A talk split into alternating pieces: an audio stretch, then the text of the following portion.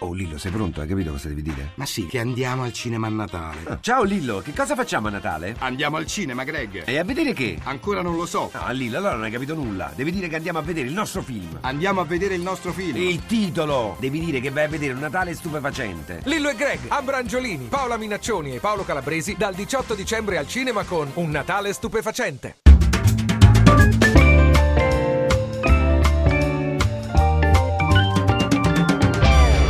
Campionato? Rivediamolo alla radio.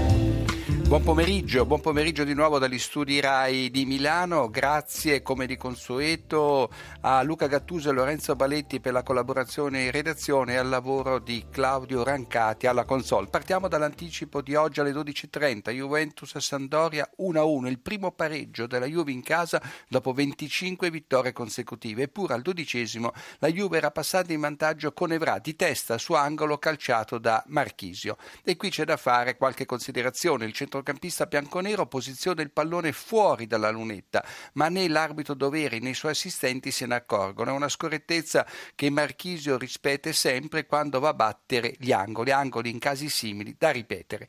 Poco prima della mezz'ora Pogba ha la possibilità di raddoppiare quando tira alto da centro area. A disturbarlo c'è Cacciatore che lo trattiene alla spalla facendogli perdere l'equilibrio. Pogba va comunque al tiro e non si lamenta più di tanto e chissà proprio per questo motivo l'arbitro non abbia fischiato il rigore a favore della Juventus.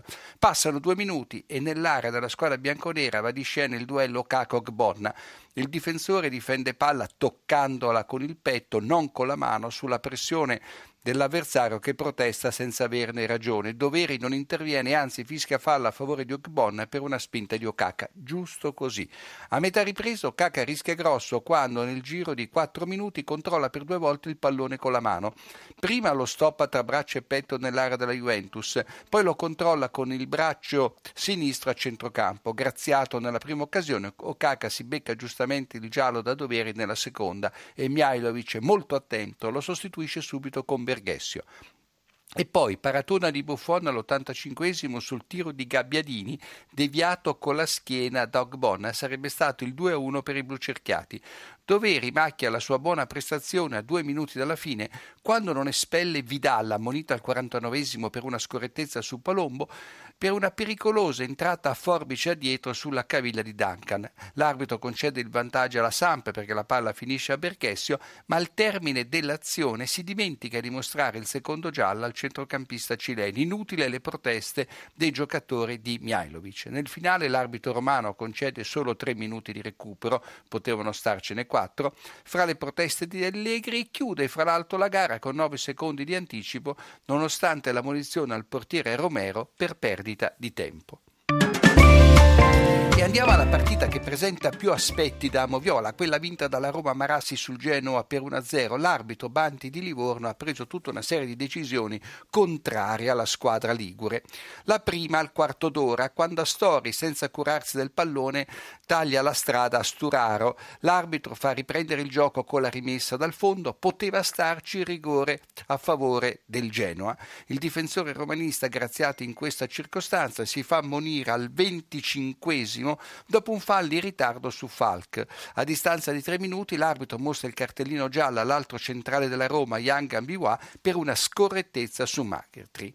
E arriviamo alla mezz'ora, all'azione che cambia il canovaccio della gara. Perini in uscita disperata stende Nainggolan che stava superandolo in dribbling. Netto l'intervento sulle gambe. L'arbitro Banti assegna il rigore alla Roma, giustissimo, ed espelle il portiere genoano. Qualche dubbio. Poteva passare il giallo per due motivi. Nainggolan Nainggolan si era defilata a sinistra, De Maio e Burdis erano in posizione ideale per affrontarlo. E poi sarebbe ora di cambiarla questa benedetta regola che penalizza i portieri in modo eccessivo. Poi Leitch chialcia debolmente dal dischetto, permettendo al secondo portiere Lamanno all'esordio, Lamanno all'esordio in Serie A di intercettare il tiro e di ribattere il successivo tapin di Florenzi. Il risultato resta ancorato sullo 0-0 fino al quarantesimo quando Nainggolan in semigirata va a segno sul Genoa con un uomo in meno, ma l'azione attenzione, è viziata dalla simulazione di Ljajic che qualche secondo prima del gol si tuffa in area senza essere minimamente toccato da De Maio. L'arbitro fa proseguire il gioco invece di formarlo e punire la simulazione con il giallo. Il pallone torna giallorossi, cross di Michael, conclusione di Nengolan, Roma in vantaggio, di qui le giuste proteste dei genuani. Nell'intervallo Gasperini eccede eh, anche lui con le proteste sull'espulsione di Perini la simulazione di Ljajic e l'arbitro lo espelle. Nel corso della ripresa viene pescato dalle telecamere mentre dietro il divisorio di vetro fornisce indicazioni a un suo collaboratore in campo. A metà ripresa Sturaro viene fermato in fuorigioco, fuorigioco inesistente perché è tenuto in posizione regolare da Astori, ultimo difensore giallo-rosso. E ancora, Piniglia cade in area sugli sviluppi di una posizione battuta da eh, Edenilson e se la prende con Florenzi che non sembra avere colpe. Nel secondo minuto di recupero, sugli sviluppi di un angolo, Rincon firma il pari sfruttando una sponda di Burdisso, ma Rincone ai lui è di pochissimo in fuorigioco rispetto all'ultimo difensore della Roma, Holebas. Immediata la segnalazione dell'assistente Costanzo. A rientro negli spogliatoi è l'ultimo episodio della moviola relativa a Genoa Roma. Strottman viene colpito da una bottiglietta d'acqua sul fianco e il fatto innesca una inutile rissa volata a Parma, dove Parma e Cagliari non sono andate al di là dello 0 a 0 pomeriggio tutto sommato tranquillo per Valeri, disegnato dopo la sfortunata direzione di Milan-Udinese. Al decimo c'è un placcaggio rugbistico in occasione di un contropiede della squadra sarda, mentre Conti lancia Farias sulla sinistra, dall'altra parte del campo Scosta stende lungo, il fallo da munizione sfugge all'arbitro e ai suoi collaboratori. Degli otto ammoniti segnaliamo quella di Ekdal per un duro fallo tattico su Acqua. Alla fine, appunto, i gialli saranno equamente divisi, quattro per parte.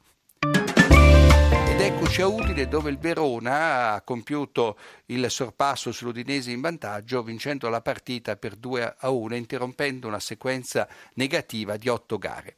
A metà del primo tempo, Carnezis, siamo ancora sul punteggio di 0-0, firma un miracolo deviando in angolo un colpo di testa in tuffo di Moras, a sua volta carambolato sulla testa di Ertò.